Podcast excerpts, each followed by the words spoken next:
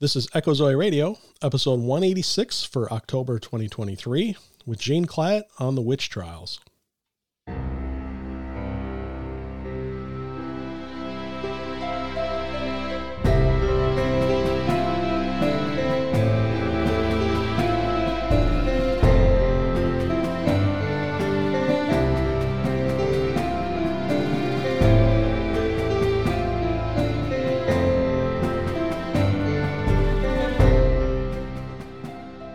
Welcome to Echo Zoe Radio, the podcast outreach of Echo Zoe Ministries, where you'll hear about important topics affecting the church today. Our primary goal is to explore a variety of issues while remaining faithful to God and His Word. Stay with us for the next hour as your host, Andy Olson, shares his conversation with this month's guest. Here's your host, Andy Olson. I'm Andy Olson. Thanks for listening to Echo Zoe Radio. This is episode 186 for October 2023. Gene Clyatt returns for a fourth installment of English Reformation history, at least in regard to the time period. Gene was first on with me in August of 2021, where he talked about the early days of the English Reformation under Henry VIII and Bishop Thomas Cranmer. In May 2022, Gene returned to talk about England under Queen Elizabeth I, and last November he talked about England under King James I. For this episode, we get into the witch trials. Gene gives some history as to how they began, talks about how King James brought them from Scotland to Scotland and England, and how they ended up in the American colonies, with Salem being the best known. Video of this episode is available at YouTube, Rumble, and the Echo Zoe Locals page, and embedded in the show notes for the episode at echozoe.com slash 186. At that page, you'll also find an outline of the discussion, a list of scriptures referenced in the episode, additional resources, and related episodes from the Echo Zoe archives. Finally, I want to remind everyone about the Christian podcast community. And among all of the many excellent, biblically faithful podcasts you'll find at the Christian podcast community is Gene's daily show, Squirrel Chatter, in which he reads from the Book of Common Prayer and various scripture and talks about a general topic of the day. Gene's show has been on hiatus since the end of August after his equipment was ruined in a lightning strike, but he'll be starting up again soon. You can find an entire list at christianpodcastcommunity.org where you can subscribe to all the shows you want to hear directly or subscribe to a community feed and get all of the shows in one giant feed. Show notes for the episode are available as mentioned at echozoe.com slash 186, and that's where you'll find an outline of the discussion and additional resources. With that, here's my discussion with Gene. Gene, it's uh, been almost a year, but great to have you back. Yeah, it was November last year. We were talking about King James and the the gunpowder plot, gunpowder plot, and all of that. that Episode one seventy five. If anybody's interested, which you will link in the show notes. Um, but I thought today, it being October, and we're we're right in the middle of the the for us Christians, it's the Reformation season, but for mm-hmm. the rest of the world, it's Halloween. Um, I thought we could talk about witch hunts. Witch hunts, and uh, yeah, I, I, remember you bringing that up in November. That that would be a good timely. And November was timely because of the gunpowder plot. Remember, right. remember the fifth of November. And we were gonna talk in November about witch hunts, but we never got to it because we we got caught up so much in the the gunpowder plot but King James, who was of course the the king that that uh, the plotters tried to blow up mm-hmm. when in Parliament, he is probably the single most responsible person involved with bringing witch hunts into England. They had been going on on the continent for oh close to 100 years. Okay. But our so going back to roughly right about the time of the Reformation then? Yeah, look, just before the Reformation. Okay. Before the Reformation. So before the Reformation. Um how it came about. Now of course you have witchcraft had been considered illegal um in Europe and there had been some witch trials. But most of the time it was you know, if anything, a fine or something like that. Some people had been exiled. Okay. Um, but it wasn't a widespread phenomenon or anything like that. Now, given um, this goes back to prior to the Reformation. Is this typically a Catholic thing, or are the Protestants doing it too? Or I think it was, yeah. It once you get to the Protestant Reformation, there was not a lot of disagreement on this. okay, This was not a topic because Luther actually was, you know, didn't disagree with the Roman Catholic views on witches. sure, and you know we're looking at the witch trials that took place in England were all under Protestant. Um, so that's a, but it started with a Roman Catholic Dominican monk. okay, um, there was this guy named uh, Heinrich Kramer, and he was a German Dominican. He was a monk, and he was part of the Inquisition. okay, which was prior to the Reformation concerned with hunting down heresies hmm and, and heresy hunters. Well, he wrote a book in 1486 called Malleus Maleficarum, the Hammer of Witches. okay, Now, this guy, in reading about him, he reminds me a lot of Alfred Kinsey. You Remember the, the Kinsey report on on human sexuality and stuff that came out in the I think 60s or 70s. not really, Uh, the the Kinsey report was like the Bible of the sexual revolution. Um, basically, putting forth a anything goes uh, sexuality, which mhm, obviously we're still suffering from in Western culture. And so Alfred Kinsey had written this study, the Kinsey report, about all of human sexuality and stuff. Well, it turns out that he was a pervert, sure, and a lot of his stuff was not based on evidence and not based on actual research. just was just- perversion. Just, yeah, well, Kramer seems to be an early version of Kinsey. Okay, he was kind of a cess obsessed cess obsessed kook um and he he attempted to investigate and prosecute people for witchcraft in the 1480s and uh, most famously in innsbruck what is now austria. Uh, there was no nation of austria then but it was Mhm. the city of innsbruck.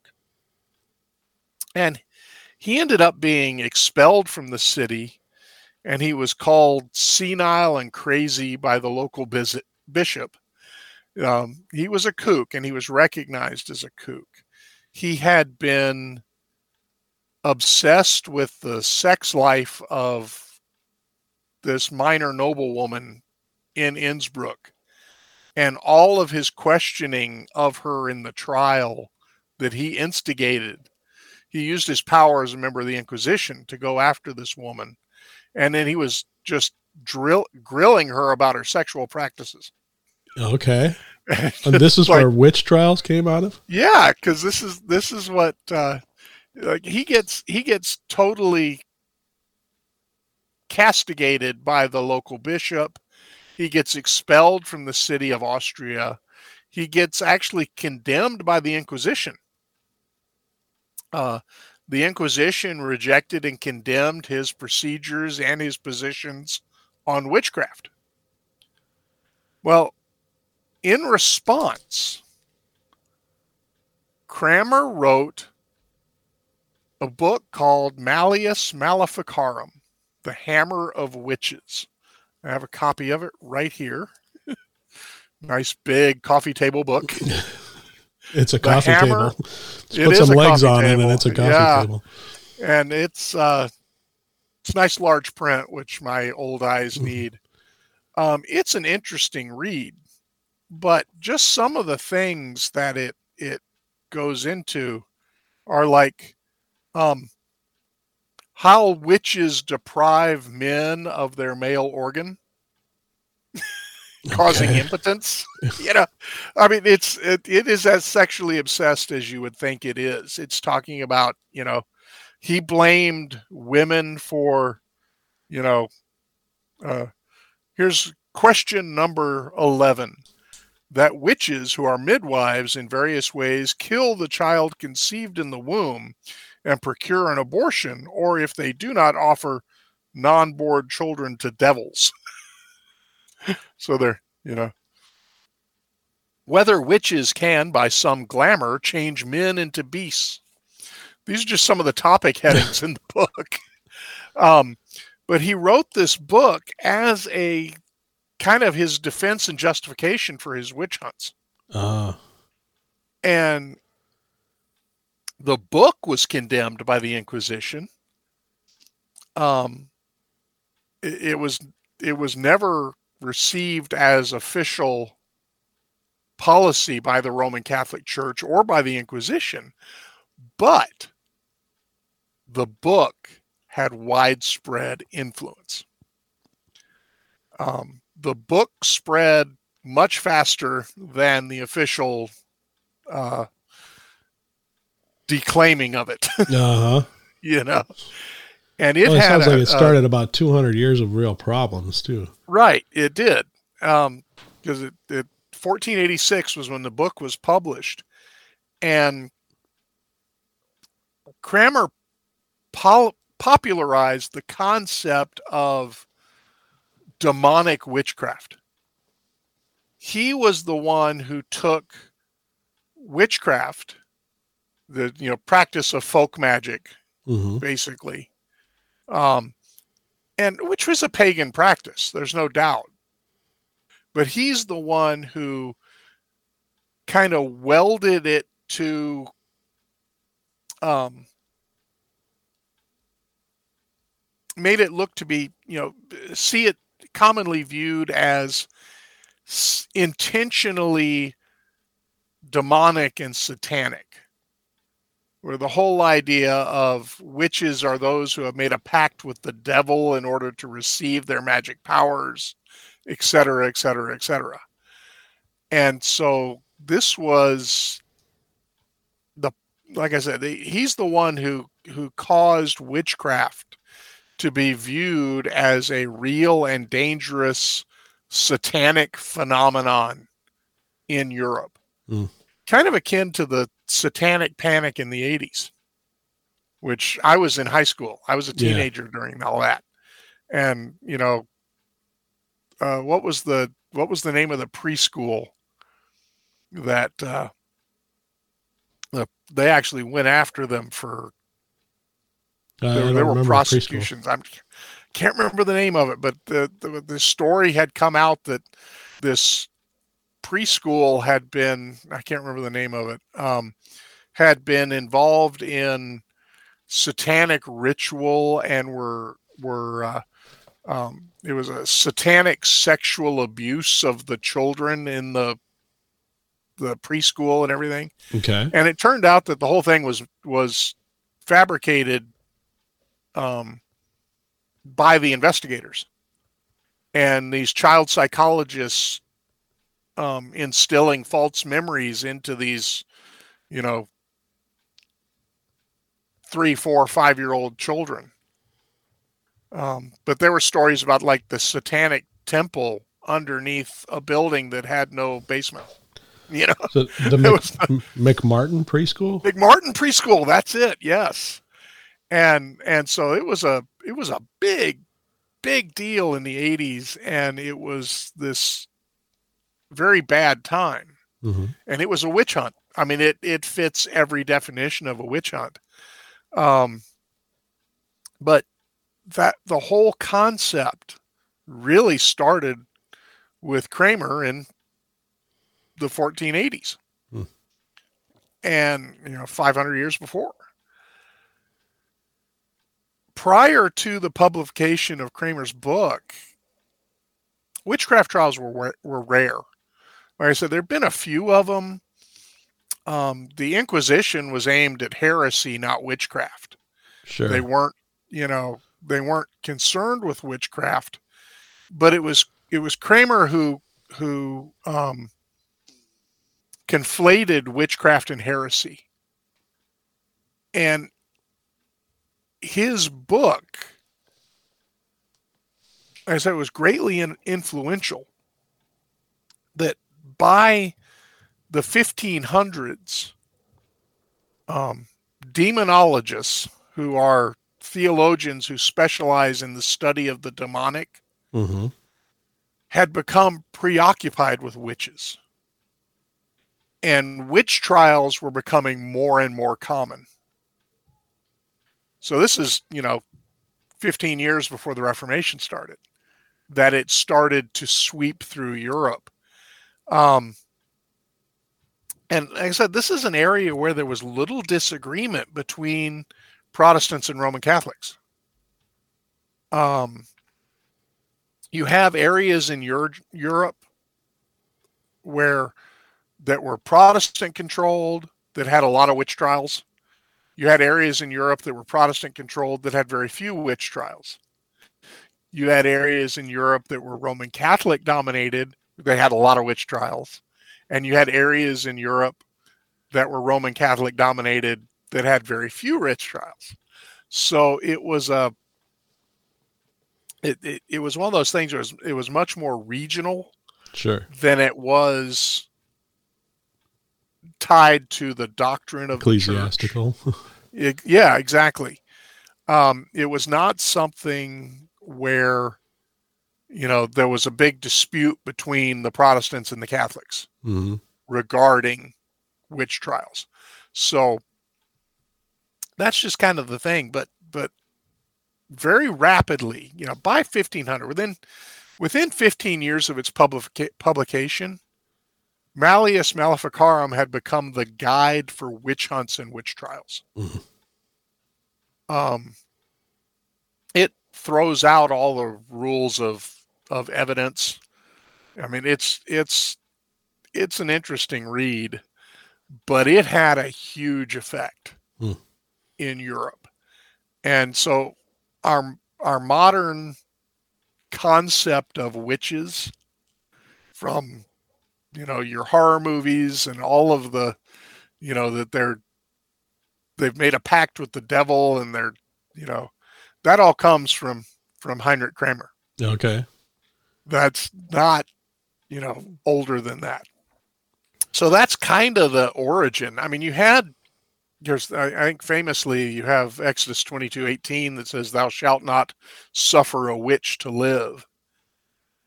And this was one of the the laws of ancient israel and it was dealing with you know pagan worship in israel all of which was outlawed and all of which was under the death penalty in Israel. hmm Um, but that that was sure used by Kramer and his heirs, those who who you know followed him, as justification for these witch trials. But the the the the witch in the scriptures was not you know an overtly satanic person as much as it was you know a fortune teller or and and most of them were probably con artists just like most of the people at your you know gypsy fortune teller At the county shop kind of downtown thing. at the yeah. county fair Yeah. you know and so and and i mean these then and you had the you know the folk healers and and you know herbalists and stuff all got wrapped up into that um so it, it's it's an interesting thing but the in the 1970s when the modern feminist movement really latched on to uh, witch trials as this misogynist attack on women, they went back to Kramer and Mhm. were looking at what he had written. Well, as I said, he was a sex obsessed kook. He's very much a misogynist. Mhm. Um, and even though the records show that there were actually more men than women accused of witchcraft over the ages, um, that, that it became the you know the the feminists talk about you know millions of women who were killed by these misogynist witch hunters in Europe. Um, I think the numbers are grossly inflated. Yeah. You know, I've heard uh, one one source I read said a hundred million people were killed in 200 years, that's crazy. and that's ridiculous. There probably That's- weren't it- it- Much many more than people than that that lived on all of planet Earth at the time. right. It's it's like the the stories of you know how many uh, slaves being transported from Africa died on board ship and were thrown overboard so much so that sharks still patrol those waters. and somebody somebody ran the numbers and they said basically you would have to have had 20 full slave ships every day who did nothing but take their cargo to the mid-Atlantic and dump them off and then sail back for more Oh, to have the kind of numbers that yeah. was you know which it's totally inflated Well, we're going to get into Salem kind of towards, Yeah. more towards the end, but yeah the I mean the numbers I've heard on Salem the, on the realistic side were like 200 maybe. yeah maybe accused um Yeah. i think I'm, I'm not sure of the the deaths i don't have that let me see if i have that in my notes here uh, scroll down to the I don't want to get too far ahead of ourselves, but yeah i know but we'll we'll we'll be getting there i'm Mhm. trying to see how many people were killed do i have that in my notes but i i think there was only i'm thinking 20 or 30 sure. that were actually killed. Um, and the interesting thing about Salem is that most of the people who confessed to witchcraft weren't condemned and hung. It was those who held out and refused to. Mm. oh gosh, do I have the? I don't have. Let me quickly Google how many were killed at Salem. I can do that while you're talking. How many witches hung at Salem? Okay. More than 200 people were accused, 19 of whom were executed, okay. as Not well even- as two dogs, Oh, according to Wikipedia. okay. So, So you count the dogs, we're not even up to two dozen, yeah, we're not even up to two l- dozen. let alone hundreds of millions. And that was Salem. Like I said, 200 people were accused, hmm and that that witch trial I, lasted. am curious how. Well, I, I don't get ahead of ourselves. But how, how does a dog a commit year. witchcraft? Well, how does yeah? The whole thing is is uh, I said when you throw the rules of evidence out, which they did, Yeah. you you deal with the whole thing. And we think, I mean, Salem is the most famous witch trial case, hmm at least especially here in Americas. Sure. Um, I think in England it'd probably be the Pendle witches would be the biggest case there. Um, but Salem really was at the tail end of a hundred years of English witch trials and 200 years of witch trials in general. Hmm because by the early 1700s everybody kind of woke up. Yeah. and and salem was part of that wake up call. Um So how do we get there from?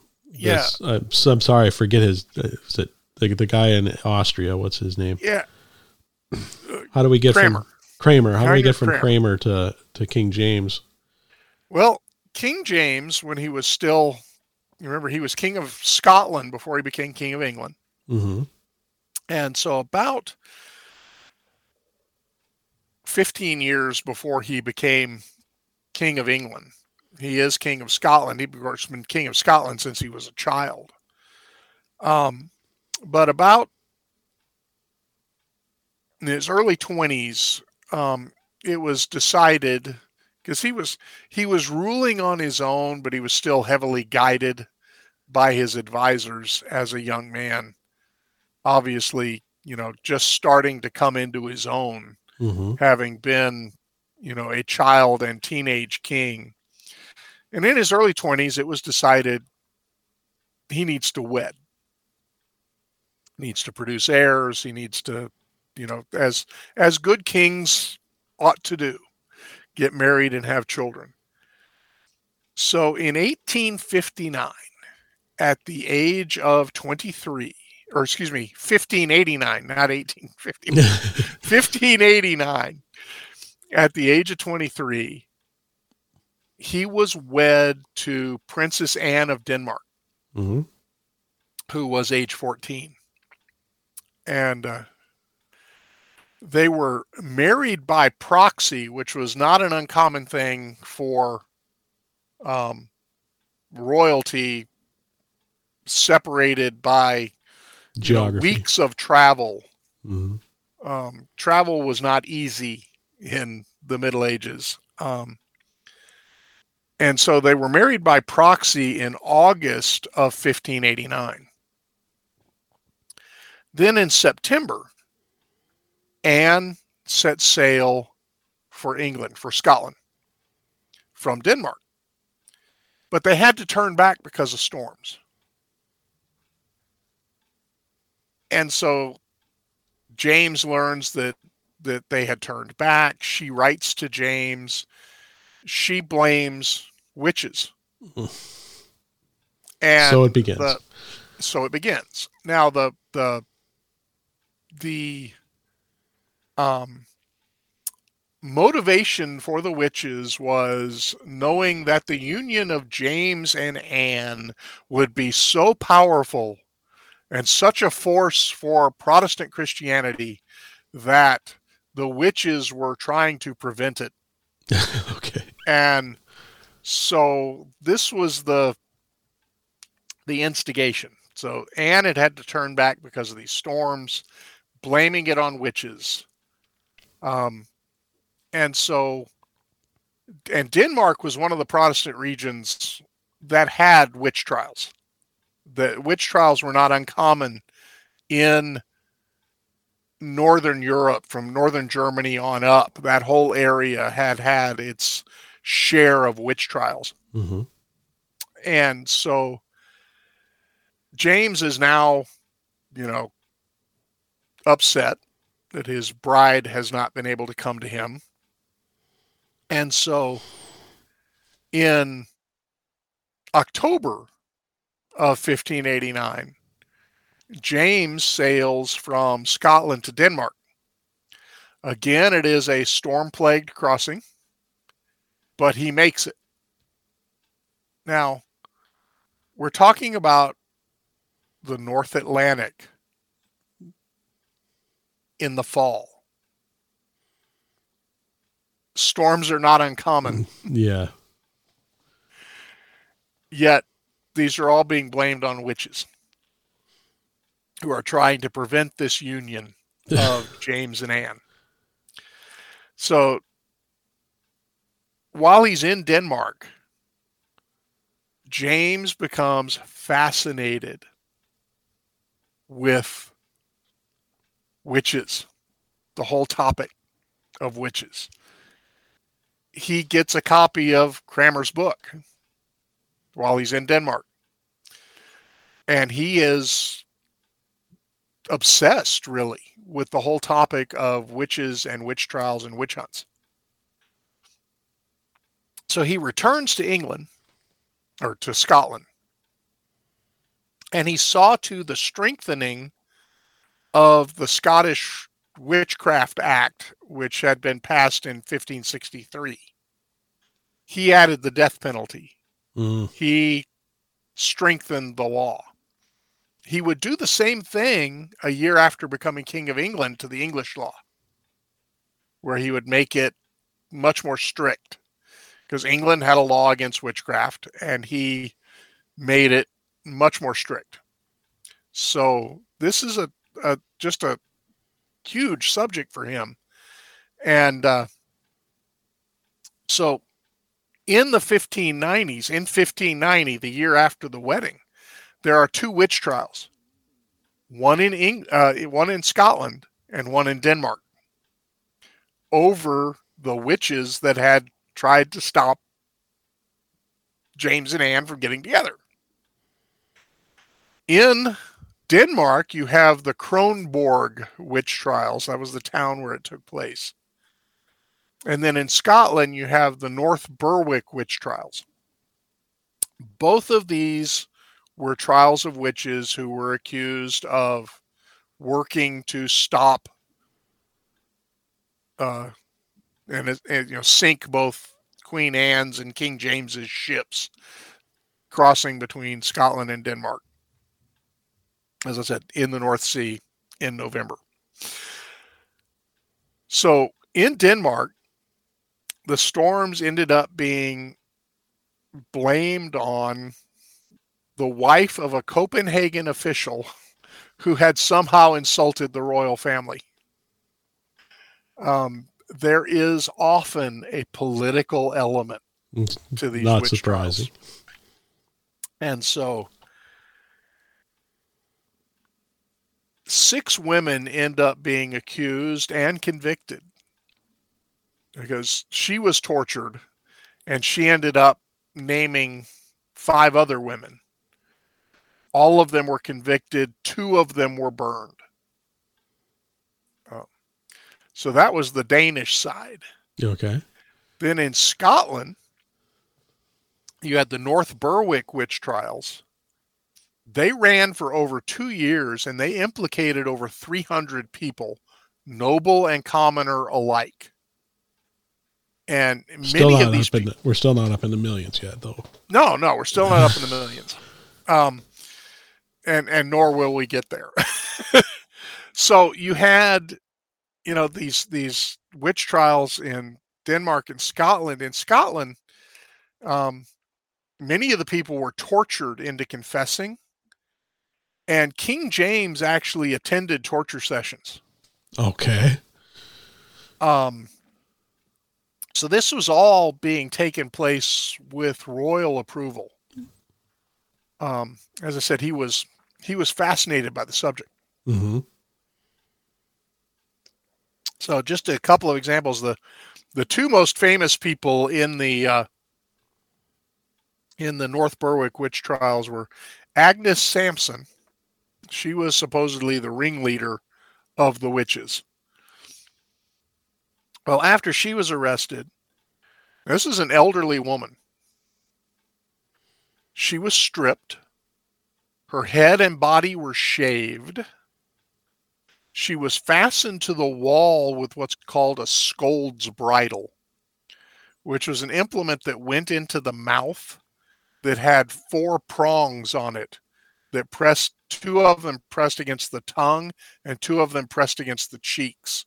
So that you were not able to close your mouth you were not able to talk without causing serious injury.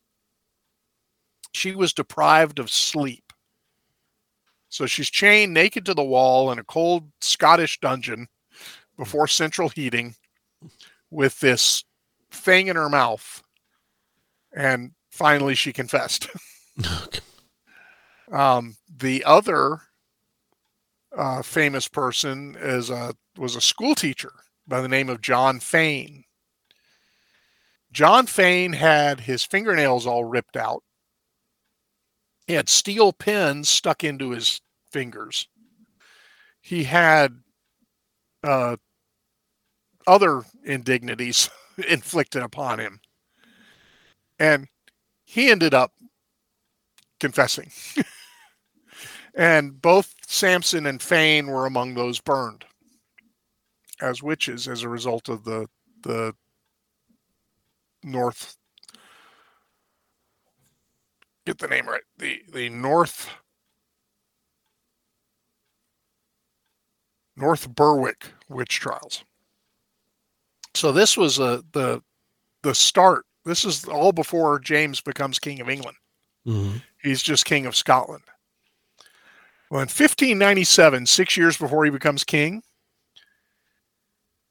James actually publishes a book called Demonology. I have a copy of that right here.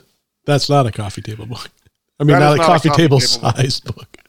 But this is written by the King of Scotland, later the King of England, the King James of the King James Bible. hmm wrote this book and it is it would become the english witch hunter guide for the next hundred years. Mm. And indeed, it's referenced in the Salem witch trials, which are 100 years later. And so this is how the witch trials came to England. Because after James becomes King of England, he strengthens the English anti witchcraft laws just as he had in Scotland. And thus began the. Now, interestingly enough, So it all starts with a 14 year old queen that's upset about storms between. keeping her away from her husband. and having had a 14 year old daughter, thankfully she's no longer 14, she's in her 30s, um, and a mother herself. But having had a 14 year old daughter, um, 14 year old girls, and this is not meant as any sort of misogynist sentiment, 14 year old girls can be the poster children for hyperbole okay. everything gets i mean everything is a tragedy everything is a crisis hmm i think it's just part of being a teenage girl Sure. um Well, I have an almost eight year old daughter, so I'll take that as Yeah. a warning. you take that as a warning um once they're in their early teens um and and and i mean teenage boys have their own problems too Oh, yeah. I've got a Um, 16 year old. I know that one. but teenage girls everything's a crisis Hmm. um, and so you know here's this 14 year old girl who can't go be with her new husband Mm. and it's the witches somebody is somebody has to be to blame right it can't Mhm. just be hey it's fall on the north sea Especially when you're, I man, I mean, I was going to say when you're powerful, I mean, you, you take what you just said about a typical teenage girl and you give her, make her a queen of Scotland, yeah yeah yeah a queen of anywhere. Yeah. And so, you know, I mean, even just growing up a princess, um, my dad once told me never date a girl whose daddy calls her princess because she tends to believe it. Yeah. Um, some fatherly advice from my dad. Uh, so there's a, you know, there's a lot of, there's a confluence of things going on. Um, and like I said, both of these people were at least nominally Protestant Christians. But this superstition was not addressed by the reformers. It was basically just carried over by the reformers. We talked about several episodes ago when I was on, we talked about, you know, that the Reformation was dealing with the gospel. hmm It was dealing with how is a person, a sinful person, saved from their sin by Christ. And so we have, you know, salvation by grace alone, through faith alone, in Christ alone. Um, the authority of biblical belief, the scriptures alone. So you had that was the focus of the Reformation. And they were consumed with that, rightly so, because they had to deal with that specific issue. But at the same time, there were a lot of peripheral things that they never dealt with because they were focused on more important things. And in a lot of ways, the witch trials and this whole branch of theology called demonology, um, I mean, and, and that's a legitimate branch of theology. You know, the the study of what the scriptures say about demons, Mhm. uh, Satan and demons. Yeah. Um, but it had that branch of theology had been consumed by this witchcraft and witch hunt stuff, so that you dealt with serious issues um, had erupted that that were not addressed by the early reformers because they were busy with other things. And so, while it, it started with a member of the Catholic Inquisition, and even though his positions and methodologies had been um, condemned by the Catholic Inquisition, that had spread throughout Europe and from Denmark into Scotland and from Scotland into England. And that's the stream that leads straight to Salem because those were Englishmen Mm-hmm. in the Massachusetts colony in the late 1600s. So in 1603, you have James becoming king of England. And then in the 1690s, you have the Salem witch trials. And it's, you know, within 100 years. Yeah.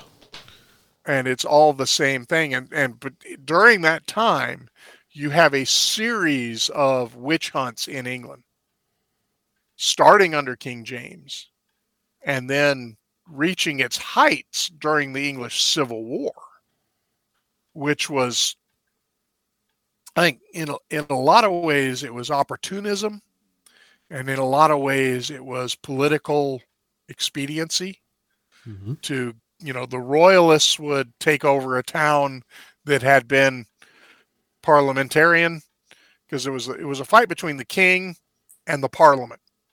That was the The and the Civil- parliament yeah that was the english civil war. It was the the king this king james was a tyrant his son charles charles I, was a worse tyrant to the point that parliament actually declared war on the king um, Parliament at that time was dominated by Puritans. And so you had the English Civil War between the Puritan parliamentarian faction and the Royalist faction. And uh, it, it, it's it's couched in religious terms as wars often are yeah. that it was between the Anglicans and the Puritans. Um, because each side did have their religious position. Sure. Um, but you know, it, it, it was as much as if not more so political than religious. Mhm. Um, you had a totalitarian king who wanted, who believed in the divine right of kings, um, in Charles the First, and you had these English parliamentarians who believed in a more populist democratic approach to government, and they were at odds. Um, you also have the fact that the king was a spendthrift and was bankrupting the country, and all of the spending bills had to go through Parliament. Mm. So this, there was a, quite a bit of conflict going on there, and so that was the origins of the English Civil War. And the English Civil War was a good backdrop for witch hunts because I say the the parliamentarians would take over a royalist town and there'd be a series of witch trials to get rid of you know, Sure. political opponents. Um, the the royalists would take over a town and there would be a series of witch trials to get rid of parliamentarian uh, uh, proponents. Mm-hmm.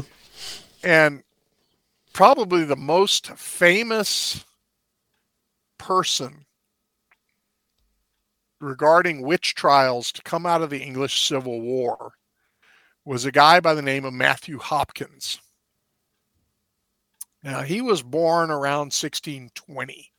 Okay. So he's actually in his early 20s, 23, 24, 25 when he come becomes a public figure. Okay. He really only was active for 3 or 4 years. But he proclaimed himself the Witchfinder General. Okay. and he claimed to have parliamentary authority that he had been given a warrant by the parliament he hadn't been um, there's there's a lot of speculation as to whether he was uh, an opportunist who was doing this to make money because he would charge a town quite a, A bit grifter. to find the. He was a grifter, um, and the fact that he had made up his credentials and all of that seemed to lean toward that. Total grifter. But on the other hand, he was also the son of a of a Puritan minister. hmm And so there may have been some actual religious zeal involved in it. But he was in the East Anglia area of England and he came in and claimed to be the witch finder general. Um, as I said, this was this was a completely made up title. hmm Um, but he, he would he used it you know i mean it, it gave him some uh, bona fides to the local people. And again this was in the the age long before you could just pick up the phone and call somebody Yeah. and check on somebody. This was information travels at the speed of horse. That was how he was able to have an active career for about four years as the Witchfinder General. Now, like I said, he he was he- was probably about 28 when he died. So he, he was a young man and he never really grew old. Mhm. Um, but he was he was very much um, oh gosh, very much a, a witch hunter. Um, now, there had been a famous witch trial case in the 1612s called the Lancaster witch trial. And uh, this is another, I said, we could get into case studies of these witch trials. hmm I mean, we could we could easily spend hours on the Lancaster witch trial, or hours on the North Berwick witch trial, or hours on Salem. Um, there have been volumes written about all of these, um, many of which I have, because this is this is a topic that has fascinated me for a while. So I'm trying not to get bogged down in the details of any of these things Yeah. and just talk about the general. Um, I think we've already been talking for half an hour or more. About 45 minutes. Yeah. Yeah. So, uh, not wanting to get bogged down in the details about you know all of this, but the thing with with Hopkins was he would he, he came into the East Anglia area, and he came in saying he was you know had this warrant from Parliament to come in and find witches, and he would get the town's approval for a witch hunt Okay. and then he would get you know people to make accusations against their neighbors and he'd go after them um and so he he was you know he he was using King James's book as Mhm. his guidebook of how to conduct witch trials and interestingly about that King James later in his life had actually backed off and became very skeptical of witch trials. But the But- damage is done now. The damage He is wrote done. the book and The book is written. Yeah. Kind of the same thing that happened with Cotton Mather in the Salem witch trials.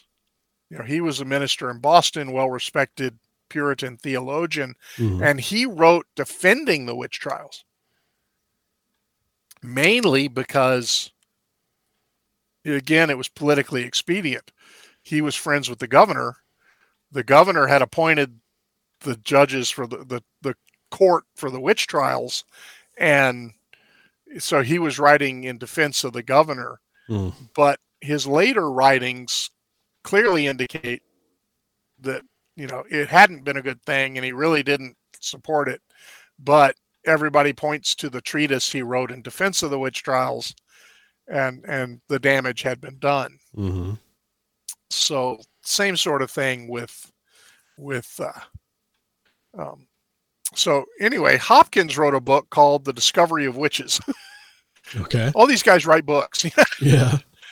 um, It's part of the grift. And yeah and and under english common law torturing confessions out of people was illegal.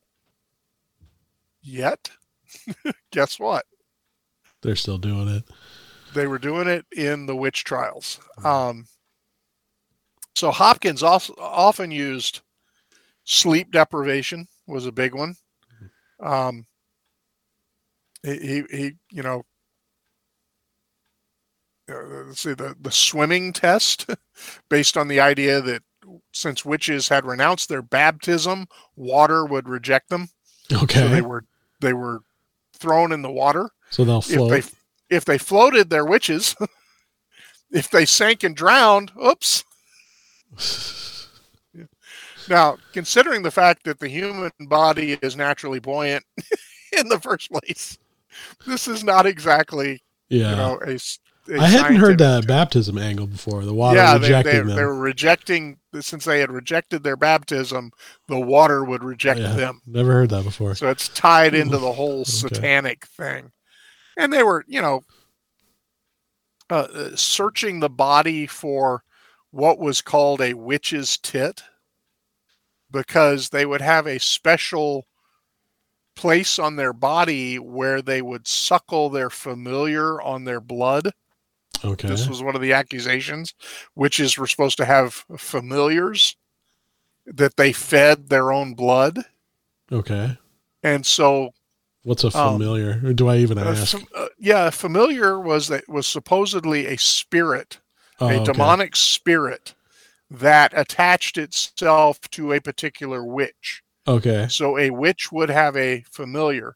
The familiar often took. This is where the the whole idea of black cats and witches comes from. Oh, okay. Well, I, yeah, black okay, cat- black cat. I was yeah. gonna, I was gonna go more Yeah. on the vampire thing. I was Yeah. wondering if this is where vampirism came from. yeah, black cats. Well, it's all tied together. Sure. all of these European superstitions got Oh. wrapped up into quasi Christian uh, superstition. Okay. And so This is really you know, timely because I'm starting. To, Yeah. You know, we're heading. We're a couple weeks out from Halloween, and this, Yeah. all this imagery is, is Halloween imagery. And it's very much, you know, you had Eastern European folk superstitions, well, European folk superstitions, but, you know, Mhm. spread throughout Europe. When we think of vampires, we're thinking about, you know, Bohemia and, you know, Yeah. Eastern Europe. Um, you know, Transylvania, you know, Sure. so you know you have that and of course the the the vampire got popularized in the west in the 1800s with bram stoker hmm you know that that really the vampire myth goes back in the east but you can see the fact that he made dracula a transylvanian count um, that he was drawing from stories he had picked up from eastern europe Sure. so, but these superstitions all got tied in with a a is a quasi pseudo Christian understanding Yeah. of Satan and demons. So these these superstitions became wedded to demonology hmm and demonic action. And so that's that's how it got the religious overtones to it. Yeah. So like I said the the the the witches witch's tit was what they called the and it was basically what they did was they took the poor people that were accused of witchcraft, shaved them like they did Agnes Sampson up in Scotland hmm so that they could search the body for this witch's tit. And any mole or birthmark Yeah. could be, you know, oh, there it is. We have proof right there that this person is a witch. That's the sort of evidence that's being used. And plus, they were, you know, like I said, they were tortured. Um, you know, so that you know they they they would end up confessing. Because I mean, a good torturer can get you to admit to anything. Yeah. Um, that's one of the reasons why you know torture is not considered really an infect, effective interrogation method. Right. And uh, and and and so there's lots of questions about you know what is and isn't torture and etc. But confessions that are coerced are not always the most reliable. Mm-hmm. Um, and we see that in, you know, even modern criminal cases where police use unsavory tactics to, to badger someone into admitting to something they didn't do. And later it's shown they didn't do it. And, but he confessed. Yeah. Mm-hmm. Agnes Simpson, Sampson confessed to witchcraft too. So that's the, you know, that was the sort of thing that Hopkins would do is he would come into a town he actually had a company of men with him, soldiers, um, probably deserters from the Civil War. Because I can I can travel around to peaceful villages with Hopkins, or I can actually go to battle against the Royalists where they shoot real bullets at you. Yeah. So that was the, you know, kind of the thing. So he had his, you know, company of men, and they would go into a town and hunt for witches and he's responsible. He's probably the high point of English witch trials. Mm-hmm. Is that four or five years when when Matthew Hopkins was going around in the countryside, um, doing these witch trials. Um, and like I said, his his outlines, um, was it his book, A Discovery of Witches, was posted in six. Was published in 1647 and that again was another book that made its way into New England and was used in the New England witch trials, of which Salem is the most famous. Sure. Salem wasn't the first. Um, I think the first witch trial was in Connecticut. Um, but Salem, I think, was kind of the, the tail end of witch trials Hmm. because the excesses finally came to the public note by the late 1600s in New England. In England, you had a large population, Mm-hmm. so that, you know, witch trials, while they were known about, didn't really affect most people. And and you you may or may not know anybody involved personally. But by the time you get to Salem and you're in New England, you're dealing with a much smaller colonial population. And you're dealing with an area, you know, where, you know, when you're accusing 200 people in Massachusetts of witchcraft, you're dealing with people people know. And so this was kind of the wake up call was the Salem witch trials. And as I said, that's that's very much the tail end of the English witch trials. Mm-hmm. Because again, this is an English colony. These are Englishmen. These are people who are heavily influenced by the books on witchcraft hunting of the last hundred years. King James's Demonology and Hopkins' The Discovery of Witches. So these witch hunting guides were used in the the Salem witch trials Mm-hmm. And the excesses of Salem. I, I I don't even know that Salem was the worst witch trial. I think some of Hopkins' witch trials in East Anglia were probably much worse than Salem as far as loss of life and such. Sure. But something about the Salem witch trials caught the public's attention Yeah. at the time. And it was really the aftermath of the Salem witch trials that brought witch trials to a close. Now, I think the last English witch trial was actually in the early 1900s. Really.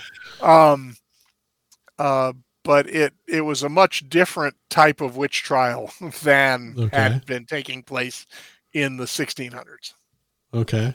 Um, but yeah, it's an interesting interesting topic, and and one of the reasons it's always fascinated me, especially thinking about Salem, was I have a great admiration for the Puritans.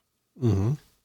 And so here you have these Puritan ministers getting caught up, some of them, like Cotton Mather, quite famous, getting caught up in this witch trial hysteria in New England. And, you know, so I've always wondered how did these guys who are usually fairly theologically sound end up getting caught up in all this? And in my research, as I said, I, this is something that the Protestants had not addressed. Yeah. Nobody had searched. I mean, there, there's no reference outside of Exodus 18:22. There's no scripture reference 2218. 22:18. Yeah, so, uh, yeah, thou shalt not suffer a witch to live. Other than Exodus 22:18, there isn't a lot of reference to scripture Yeah. in the witch hunting. So, you know, it's it's it's a denial of sola scriptura, A denial of the whole um you know, it, it, it's it's like all the beliefs and practices of the Reformation get thrown out the window. Yeah. So maybe not a outright denial, but just a blind spot. A Yeah, it, it just wasn't it wasn't something they ever addressed. sure. and it didn't i said it wasn't until salem that people really started taking a hard look at this Hmm. um, especially you know what did exodus 22 18 mean and as i said that was in a, a series of you know rules against pagan worship in israel Yeah. that you know it's it's you know these these were the death penalty ascribed to all pagan worship in Israel. I mean, if somebody worshipped Baal, they were supposed to be put to death. Now, obviously, it wasn't widely practiced since you end up with kings like Ahab espousing the worship of Baal. Mhm. So you know you had the the but the this was another prohibition against pagan worship, and the witch in the Hebrew scriptures is not our modern conception of the wicked witch, which comes from Kramer. Kramer. Yeah. Yeah. Yeah. So it really does all trace back to this sex sex obsessed crazed monk in Germany. so, um Hmm. and again he was he was buying in and bringing in, you know, different folklore and stuff into his views. yeah. And and he really is the linchpin of the European, you know, 200 years of witch trials. The 1600s and the 1700s and i said you know the some in the 1800s but but really this this the 17th century the 1600s is the the height of witch trials. But yeah it wasn't millions Yeah. it, it i don't think it ever reached Not even- millions uh, not Yeah. even close Yeah. um you're dealing with you know i mean And the takeaway. there were a lot Yeah, the, the the the takeaway is to be much more careful with our theology, like you said. Yeah. Sola, sola scriptura. The easy for me to say. Sola scriptura, yeah and uh, it- and it, and it does sound like this was like a lot of our problems, um, more of a political issue than a th- ecclesiastical or theological issue. yeah, like I said, I think you had political motivations behind some of it. You had um, just general um, uh, jealousies Yeah, behind some of it. You know, um, some of the some of the things in the Salem witch trials seem to have been and and in Hopkins stuff in you know 40 50 years earlier in in East Anglia some of it seems to have been a way of dispossessing people of their property so that someone else could take over their farm hmm so you had you know material corruption. corruption going on. You had political, you know, getting rid of an, an enemy, you know, political, big or small. Yeah. You know, get rid of that neighbor you don't like. Yeah. Yeah. that was the that was the sort of accusations. It probably also course, had an effect. I mean, just thinking of our own politics going on right now Yeah. and a lot of the things that are going on. It's not witch trials, but there's some similarities. And Yeah. it has a chilling effect where people just maybe don't speak up as much as they would Right, have otherwise. right. Yeah, if I oppose this, they'll accuse me of being a witch. Right. and they'll arrest me and they'll torture me and I'll end up being confessed and they're going to hang me in the village square. hmm Um, that is interesting. In Europe and in Scotland, the the punishment was burning. In England, it was hanging. So the the 19 people who were uh, executed in Salem were hung, Okay. and well, one of them died by being pressed. Okay. this was again th- this was a man I, I don't remember his name offhand this was a, a man who was accused in the salem witch trials who refused to confess Okay. and so they did what they call pressing meaning they they laid him out on the ground and they put a board over the top of him a big board picture like a sheet of plywood Okay. it was like a like a door size board that you know Sure. and they stacked stones on it, trying to get him to confess. Hmm. And not only did he refuse to confess, he kept telling them to add more stones. okay. this guy was was uh, I, I kind of admire him. I wish I could remember his name offhand. I don't have it in my notes.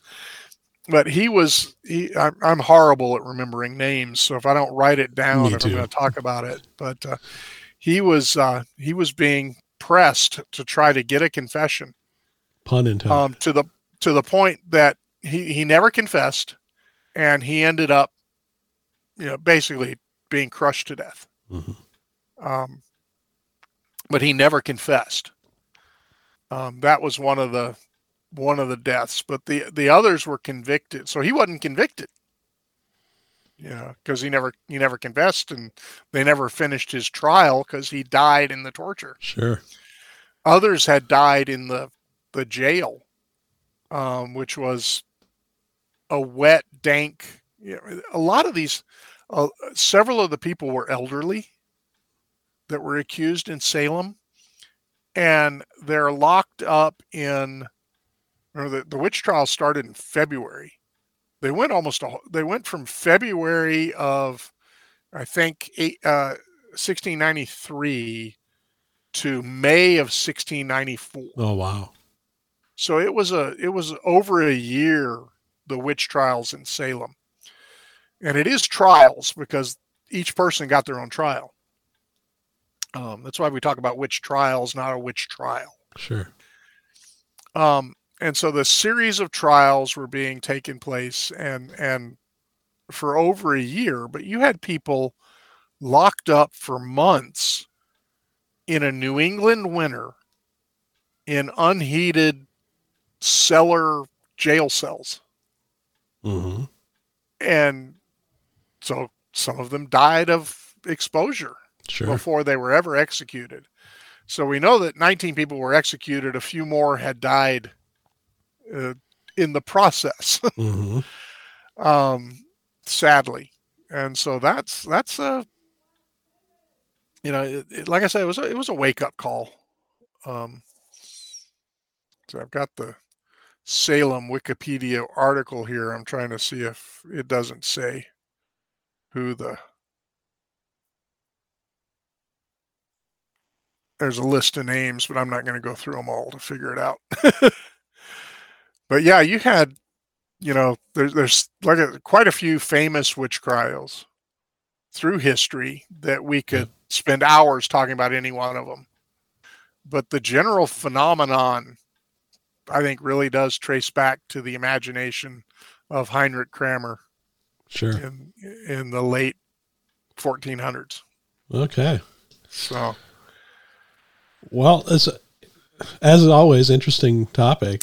Thanks for uh, bringing your research in and yeah, sharing what you've been reading. And I, it's something that I, I've been fascinated by for a long time. I've always Yeah. enjoyed the topic. I have a. I mean, you so mentioned much in- so that Amazon will show up and my wife will go, "It's another witch book." well, you mentioned the names, and uh, and I struggle with that too. And so I'll like, some of it I'm going to pick up more going back and, and doing the the show editing and stuff. That's kind of the silver lining to doing the extra work on that. But Yeah, I would say uh, my suggestions for the show notes would be those the the Scottish witch trials, mhm. Agnes Sampson and everything, because they're actually mentioned in King James's book.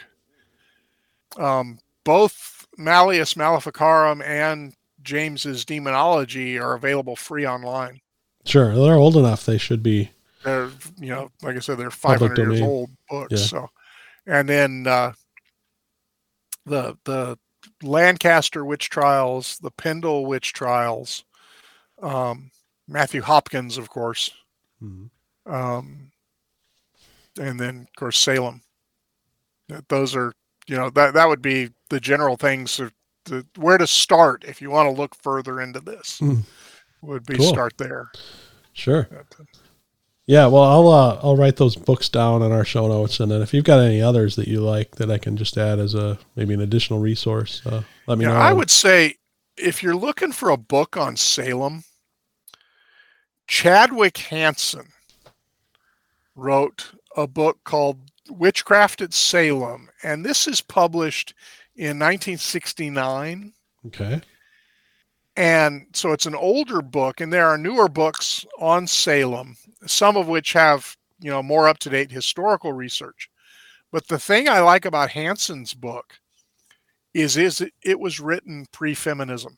Ah, yeah. so it doesn't take this you know feminist approach to the study Sure. And i think in in doing that he has given a much more balanced treatment because i have i have books um you know on salem that are just look how bad women have been treated written by some feminist woman study professor Mhm. at some liberal university that I wonder why I bought them. You know?